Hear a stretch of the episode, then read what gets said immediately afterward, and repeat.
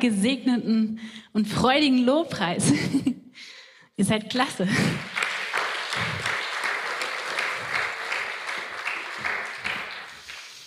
Ja, guten Morgen.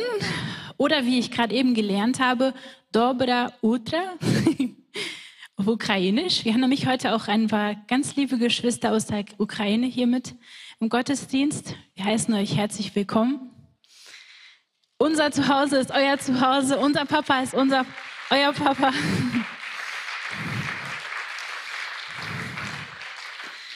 Und heute wollen wir nicht nur über die Ukraine sprechen, nicht nur über Kasachstan sprechen, aber ich nehme euch auch noch mit in ein anderes Land. Ja, und zwar nach Brasilien auf die andere Seite der Erde, wo wir ja 13 Jahre gelebt haben. Und da möchte ich euch gerne eine kleine Geschichte erzählen, die mir da passiert ist. Und die spielt sich in Rio de Janeiro ab, beziehungsweise der Stadt Niterói. Und äh, das ist mir in 2009 ungefähr passiert. Da haben wir gerade unser erstes gebrauchtes Auto gekauft. André hatte noch keinen Führerschein, das heißt, ich musste fahren. Und das alleine war für mich schon sehr, sehr krass, weil ihr müsst euch den brasilianischen Straßenverkehr ungefähr so wie in Indien vorstellen. Also ähm, Ampeln sind eigentlich eher so dekorativ. Das heißt, die werden oft einfach überfahren so. Ne?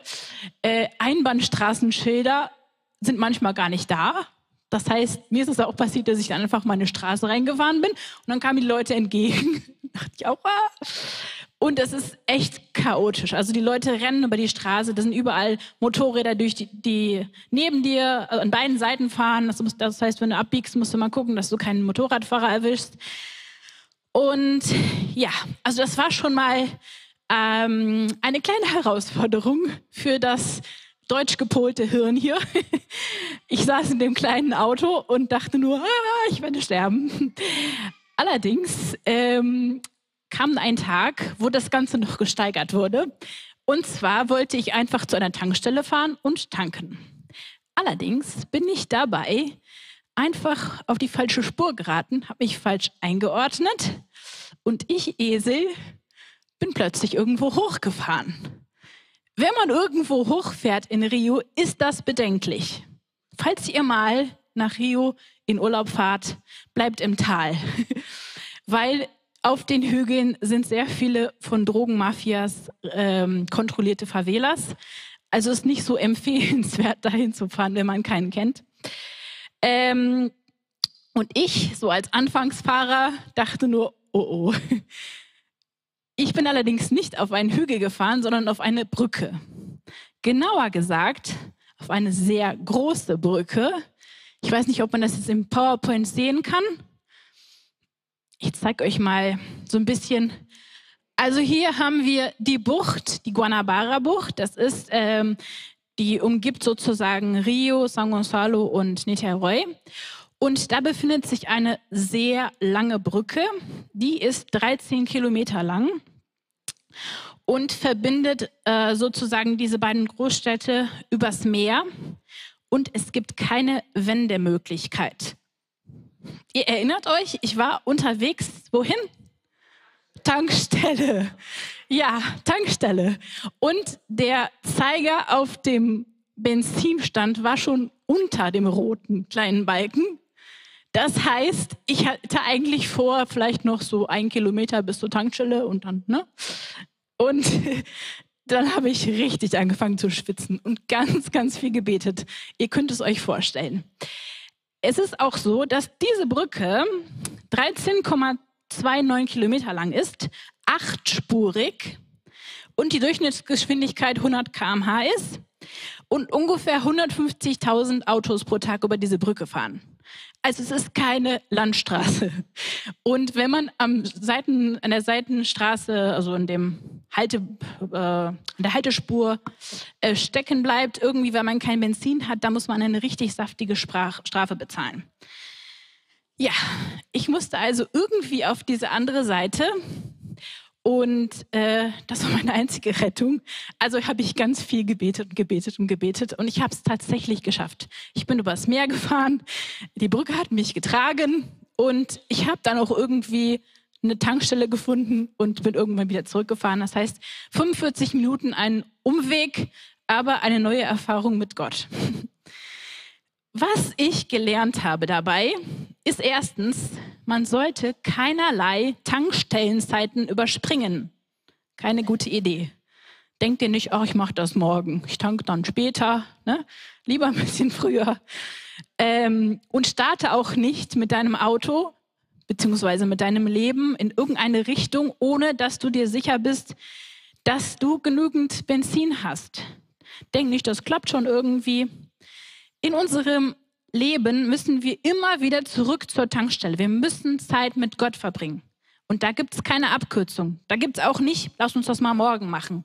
Wir müssen immer wieder Zeit mit Gott erleben, ihn hören, mit der uns auch sagt, wo wir langfahren sollen. Und das täglich. Zweitens habe ich gelernt, dass Brücken sehr wichtig sind. Ne? Das sind direkt, direkte Verbindungen. Die andere Möglichkeit, die ich gehabt hätte, das sieht man vielleicht jetzt hier nicht so ganz, weil das ein bisschen abgeschnitten ist, wäre 85 Kilometer um die Bucht rumzufahren. Das heißt, diese Brücke ist wirklich wichtig für diese beiden Städte. Und wir müssen auch Brücken bauen. Das ist nämlich unser Thema diesen Monat. Brücken bauen. Und dass wir direkte Verbindungen für Menschen zu Gott schaffen. Wenn wir uns das Kreuz angucken, das habt ihr bestimmt auch schon mal vielleicht gehört oder euch gedacht. Das sieht aus, als wenn da zwei Verbindungen wären, oder? Eine Brücke nach oben Gott und Mensch und eine Brücke von einer Seite zur anderen. Ist ganz schön stabil, dieses Kreuz hier, ne? das ist auch aus Metall. Ähm, wie sieht es dann mit deiner Verbindung zu Gott und zu den Menschen aus? Mit meiner, wie sieht es damit aus? Ist es auch so stabil? Wir sehen im Markus 12, 31 einen Vers, der sehr oft in der Bibel vorkommt, in verschiedenen Büchern. Und der ist sozusagen das ABC, Teil, Teil des ABCs unseres Glaubens. Du sollst den Herrn, deinen Gott, lieben mit ganzem Herzen und ganzer Seele, mit allen deinen Gedanken und aller deiner Kraft. Als zweites kommt hinzu, du sollst deinen Nächsten lieben wie dich selbst. Kein anderes Ge Gebot ist größer als diese beiden. Das weiß eigentlich jeder und kennt auch jeder, oder? Ich habe euch jetzt nichts Neues erzählt. Das ist ein Bibelvers, den wir bestimmt schon 50.000 Mal gehört haben. Sollte eigentlich nicht so schwer sein. Na, die Verbindung und diese Verbindung. Aber oft stehen uns Sachen im Weg. Meistens wir selbst. Ich habe mal so ein bisschen drüber nachgedacht und es tut mir leid, wenn ich jetzt vielleicht ein bisschen das übertreibe, aber wir sind ganz schön störrische Esel. Manchmal. Nicht wahr? Ähm, wie es in Römer 7 steht, denn ich tue nicht das Gute, das ich will, sondern das Böse, was ich nicht will. Hallo, mein Name ist Christina, ich bin ein Esel. Ein Esel im Training. Ich lerne es, aber ich vergesse manchmal meine Prioritäten. Wir als Christen haben Zeiten in unserem Leben, in unserem Alltag, wo wir einfach diese beiden Sachen vergessen. Unsere höchste Priorität. Nämlich regelmäßig Zeit in Gottes Gegenwart zu verbringen und ihn im Alltag als unseren liebenden Vater zu erleben. Und zweitens, dass wir die, unsere Nächsten lieben. Da bleiben wir leider oft bei der Theorie. Also wenn wir ehrlich sind, reden wir viel darüber, aber praktizieren das nicht so. Vielleicht kümmern wir uns gut um unsere Familie und um die engsten Freunde. Okay, aber dass es auch noch andere Menschen gibt in der Stadt, dass es andere Menschen gibt in unserem Land, auf der Welt, die wir lieben müssen, das ist manchmal nur so ein bisschen Theorie für uns. Und ich habe mir ein bisschen Gedanken darüber gemacht, warum das so ist. Also ich meine, es gibt natürlich total viele Gründe, äh, dass wir einfach ab, uns ablenken, dass wir was weiß ich, zu viel Zeit beim Facebook oder Netflix verbringen oder Bücher lesen oder ne, die ganzen To-Do-Listen immer abhaken müssen. Es gibt ganz, ganz viele Gründe, die uns davon abhalten, dass wir Zeit mit Gott verbringen oder unsere Nächsten lieben. Aber ich wollte einfach mal so einen Punkt ganz genau äh, betrachten heute, weil ich denke, das hat sehr, sehr viel mit unserem Herzen zu tun. Denn diejenigen, die wir so richtig lieben, mit denen wollen wir Zeit verbringen. Und manchmal ist unser Vaterverständnis von Gott irgendwie gestört. Und wir leben diese Liebe gar nicht so praktisch. Und dafür gibt es auch Gründe. Keine Entschuldigung, okay, dass uns das nicht verwechseln. Es ist keine Entschuldigung, aber es kann ein Grund sein, warum wir manchmal Probleme haben, Gott als unseren Vater zu erleben. Ähm, ja, viele wachsen ohne Vater auf. Wenn du ein Papa hier bist und du dich liebevoll um deine Kinder kümmerst, herzlichen Glückwunsch. Du bist wirklich total wertvoll. Wenn du, ja, du machst echt das Beste. Du machst das Beste für deine Kinder. Die erleben dich als Vater und das überträgt sich auch auf ihr Gottesbild. Das heißt natürlich jetzt nicht, dass wenn Kinder oder wenn du vielleicht ohne Vater aufgewachsen bist, dass alles verkorkst ist. Gott kann das alles wieder richten. Aber ich wollte es einfach noch mal so, ja, sagen. Ne? Väter sind sehr wichtig. In unserer Gesellschaft wachsen heute in Deutschland 1,35 Millionen Kinder ohne Vater auf. Die Scheidungsrate, das ist jetzt von 2020, ne, ist nicht so ganz aktuell, aber liegt die liegt bei 38,5 Prozent. Müsst ihr euch mal vorstellen, wie viele Kinder erleben entweder, dass ihr Vater sich nicht um sie kümmert, nicht für sie da ist, sich nicht für sie interessiert oder dass ihre Eltern keine gute Verbindung miteinander haben, dass die ja, sich trennen. Also es ist wirklich eine tiefe Wunde, die da ist. Und viele Menschen in unserem Land haben auch ein falsches Verständnis davon, was es bedeutet, einen Vater Gott zu haben. Wenn man selbst nur ein unzureichendes Erlebnis mit dem leiblichen Vater hat, wie soll man dann Gott als Papa verstehen? Seine Liebe, die, die Tatsache, dass er immer bei uns ist, dass er uns nicht verlässt, dass er niemals Fehler begeht. Nie. In den Momenten, wo wir durch den größten Schmerz gehen, vergessen wir das besonders oft. Und ja, vielleicht hattest du auch irgendwie einen Vater, der in diesen Momenten, wo es dir richtig schlecht ging, nicht da war. Und du überträgst es auf Gott. Aber Gott ist bei uns. Er liebt uns und er begeht keine Fehler. Und wir dürfen ihn praktisch erleben. Wir dürfen jeden Tag wieder zu ihm hingehen und an unsere Tankstelle und uns total erfüllen lassen. Deswegen habe ich gesagt, eigentlich sind wir Esel, weil das ist was total Wertvolles, Wunderbares. Wir können immer wieder Gottes Frieden erleben, Gottes Wegweisung erleben, Gottes Liebe erleben. Ja, und wir sind so verwirrt manchmal in unserem Alltag und rennen wie so aufgescheuchte Hühner rum und versuchen alles zu regeln. Dabei vergessen wir, dass wir Gottes Gegenwart brauchen. Ne? Und ja, das ist einfach nochmal wichtig, dass uns das bewusst wird. Wir können ja in Gottes Wort lesen. Und wer bekennt, dass Jesus der Sohn Gottes ist, der bleibt in Gott und Gott in ihm. Wir haben erkannt, dass Gott uns liebt und wir vertrauen fest auf seine Liebe.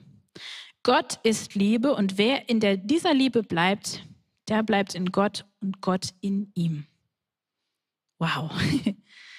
Wenn wir auf seine Liebe vertrauen, wenn wir das wirklich erleben in unserem Alltag, dann sind wir so fest mit ihm verbunden und so voller Liebe, dass das auch überfließen kann. Dann ist das mit dem zweiten Punkt, nämlich dass wir unseren Nächsten lieben, gar nicht mehr so schwierig. Ne? Wir können unsere Liebe praktisch werden lassen. Es gibt sehr, sehr viele Menschen, die Freundschaft suchen, die Zugehörigkeit suchen. Und ja, wir dürfen da wirklich aktiv sein. Als in den 70er Jahren diese Brücke gebaut wurde, von der ich eben berichtet habe, die Ponchi Uniteroi, so heißt die offiziell, war das keine einfache Sache. Ne? Viel Geld wurde investiert, jahrelang lag die ganze Baubranche in dem Gebiet lahm, weil sämtliche Bauarbeiter und das Baumaterial für die Brücke gebraucht wurden. Das war einfach eine Priorität. Und es blieb nicht mehr viel für andere Sachen übrig. Und auch so müssen wir denken, wenn wir Brücken bauen. Natürlich wichtige Sachen nicht vernachlässigen, die auch noch in unserem Leben sind. Aber wir müssen einfach das Brückenbauen ein, als eine Priorität setzen. Hey, wie kann ich andere Menschen zu Jesus bringen? Wie kann ich das praktisch machen? Wie kann ich praktisch in meinem Alltag Gottes Liebe erleben? Ich wollte euch einfach ein, paar Anregungen mitgeben, die vielleicht äh, erweitert werden können. Das sind einfach nur ein paar Ideen. Ne? Ähm, wir haben ganz praktische Projekte, die du dazu benutzen kannst, um ähm, eine Brücke zu sein. Das eine zum Beispiel, wir haben jetzt ab morgen wieder eine Krabbelgruppe.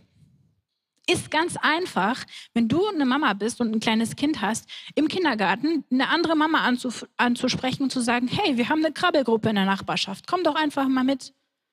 Ne? Da musst du nicht direkt sagen, komm, wir machen ein Bibelstudium. Die Leute werden wahrscheinlich offener sein, zu, einer Krabbelgruppe zu kommen und sich mit anderen Mamas auszutauschen und dann vielleicht dabei zu hören, dass man im Alltag ja von Gott immer wieder Geduld bekommen kann und Weisheit, wie man seine Kinder erziehen kann, als dass sie vielleicht direkt zu so einer, einer Bibelgruppe kommen. Das heißt, wir müssen auch äh, Gruppen, äh, Brücken bauen, die leicht zu finden sind und die man auch leicht befahren kann. Nicht so wie ich, als der auf dieser Brücke hang und fast liegen geblieben wäre. Ne? Manchmal ist es das Einfachste das, das Beste. Dann, äh, wenn du ein Hauskreis, äh, eine Hauszelle hast, dann mach doch einfach mal drei Treffen bei euch zu Hause ne? und ein Treffen draußen. Wie wär's? Einfach mal ein Picknick machen irgendwo mit Lobpreis oder was weiß ich, Kinderbasteln anbieten am Spielplatz oder äh, Spieleabend und das bei nebenan.de reinsetzen oder bei Facebook. Ne? Da gibt es ja heute wirklich viele Gruppen, wo auch Leute einfach Freizeitbeschäftigung suchen. Man wundert sich echt, aber hier in Flingern zum Beispiel gibt es viele Leute, die einfach reinschreiben, ich mache heute ein Abendessen, wer möchte vorbeikommen? Habe ich total viel schon gesehen. Oder äh, wir machen heute Gesellschaftsspiele, wer von den Nachbarn möchte dazukommen? Das ist nicht so schwierig, oder? Gibt es vielleicht Leute hier, die gerne kochen? Dann macht doch einfach mal einen Pizzaabend und lad die Nachbarn ein. Oder Spieleabend oder Wohnzimmerkonzerte. Das hatten wir früher mal, dass wir einfach die Musiker, dass die Musiker so ein kleines Wohnzimmerkonzert gemacht haben und die Nachbarn eingeladen haben. Doch super und ist nicht kompliziert. Da muss man auch nicht irgendwie dann rumdrucksen, mit dem Flyer da in der Altstadt stehen. Ne? Man lädt einfach die Leute an, die um einen rum sind. Dann gibt es auch die Möglichkeit, dass wir die Armbänder nutzen, die der Bastian vorgestellt hatte das letzte Mal. Äh, damit kann man auch einfach mit Leuten ins Gespräch kommen. Wenn, wenn du so der Typ bist, hey, ich gehe auf die Straße und rede mit jedem, das ist echt super, dass du einfach ein Werkzeug an der Hand hast, ne, wo du mit den Leuten ins Gespräch kommen kannst. Das machen wir heute auch übrigens bei den Kindergruppen. Also falls ihr euch wundert, wenn eure Kinder oder Enkel dann plötzlich mit so bunten Armbändern rauskommen, das sind äh, Farben, die das Evangelium repräsentieren. Ne? Also ähm, wir wollen auch, dass die Kinder lernen, was ist das Evangelium, wie kann ich das meinen Freunden im Kindergarten und der Schule weitergeben. Ja, dann äh, kannst du auch Briefe schreiben. Vielleicht bist du so der ruhigere Typ. Ne? Setz dich einfach hin, bete, lass dir welche aus, Menschen aufs Herz legen, die, die vielleicht eine Ermutigung brauchen und schreib einen Brief in die oder eine Postkarte. Oder mach beim Elterncafé mit bei den Rangern. Na, Jürgen? Da sind ganz viele Eltern, die Jesus noch nicht kennen. Und du kannst dich einfach da hinsetzen mit einer Tasse Tee und einer Tasse Kaffee und mit den Leuten ins Gespräch kommen.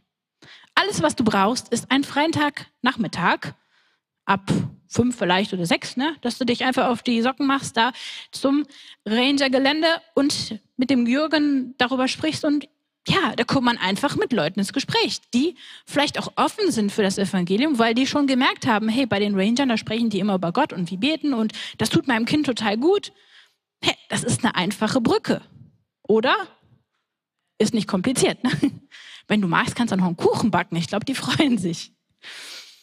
Ja, das sind jetzt nur so ein paar kurze Vorschläge. Aber ich möchte wirklich, dass wir als Gemeinde praktisch werden. Und jetzt seid ihr dran. Nehmt euch einfach mal einen Zettel und einen Stift oder das Handy und schreibt drei Vorschläge auf, wie du in den nächsten Wochen eine Brücke bauen kannst. Ich gebe euch fünf Minuten und danach ähm, können vielleicht zwei, drei Leute kurz sagen, was sie sich äh, überlegt haben. Ja, ihr könnt ruhig anfangen. wer kein Handy hat und wer keinen Zettel hat, der kann auch mit dem Nachbarn vielleicht zusammenarbeiten, na, dass er das gemeinsam macht. Überlegt euch einfach praktische, einfache Möglichkeiten, wie man eine Brücke zu anderen Menschen bauen kann. Okay? Gruppenarbeit ist erlaubt, aber nicht abschreiben, okay? Okay, wie sieht es denn aus? Ich gehe jetzt einfach mal rum und wer möchte, kann mal kurz ein paar Vorschläge sagen. Wer hat eine super tolle Idee? Fing auch, ja. Bei uns am Haus gehen so viele Frauen mit Hunden spazieren. Ich mache Hundefrauenfrühstück. Super Idee. Ah, klasse. Siehst du, der Hund ist eine Brücke. Noch jemand?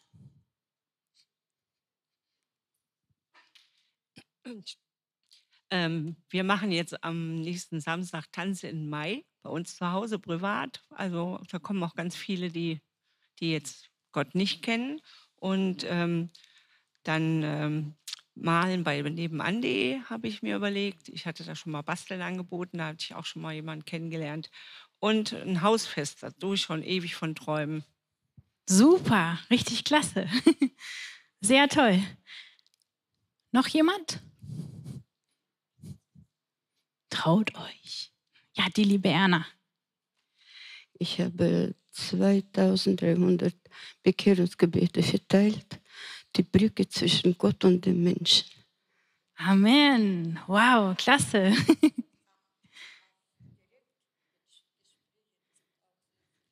ja, ganz viele Gespräche, ne? Genau, super. Ganz viel Segen dafür. Also ihr seht, es ist eigentlich gar nicht so schwer.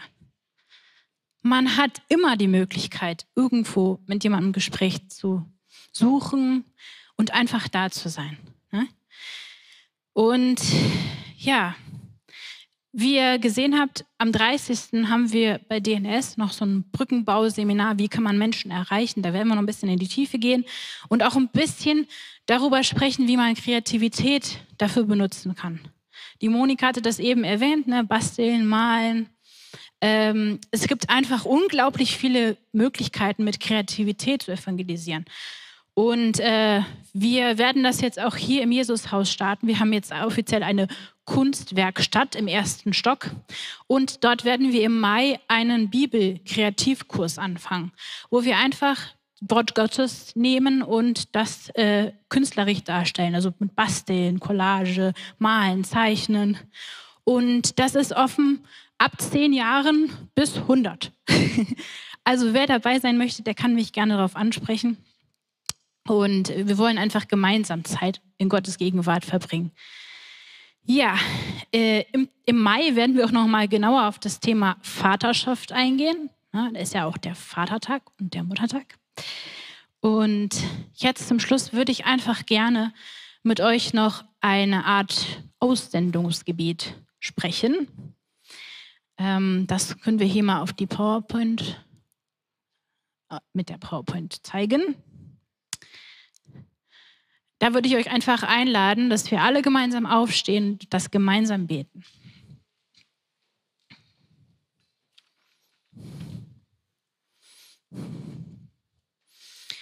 Jesus, ich gebe dir heute mein Herz hin und möchte dich bitten, dass du mich gebrauchst. Ich bin ein Brückenbauer, Menschenfischer und Hoffnungsträger. Hilf mir, dich als Vater zu erleben und deine Liebe ganz praktisch in meinem Alltag weiterzugeben. Gib mir Ideen und Mut. Leite mich mit deinem Heiligen Geist. Lass mich wieder diese unstillbare Sehnsucht fühlen, dass Menschen gerettet werden. Gib mir die Begabung, die verlorenen Schafe zu sehen und sie zu dir zu bringen. Du liebst sie und so möchte ich sie auch lieben. Amen. In zwei Wochen will ich das hier rappelvoll sehen. Schaffen wir das? Ladet Leute ein und seid einfach aktiv. Ne? Wir sind wirklich Hoffnungsträger. Wir haben was zu geben. Und die Menschen um uns herum, die brauchen Hoffnung, die brauchen Liebe, die brauchen Gott. lasst uns da wirklich aktiv sein und Brücken bauen. Amen. Danke. Danke, Chrissy. Super. Ja, seht ihr, habt euch wieder hingesetzt. Nein, bleib stehen. Oh, super, Andrea. So, komm, lass uns aufstehen.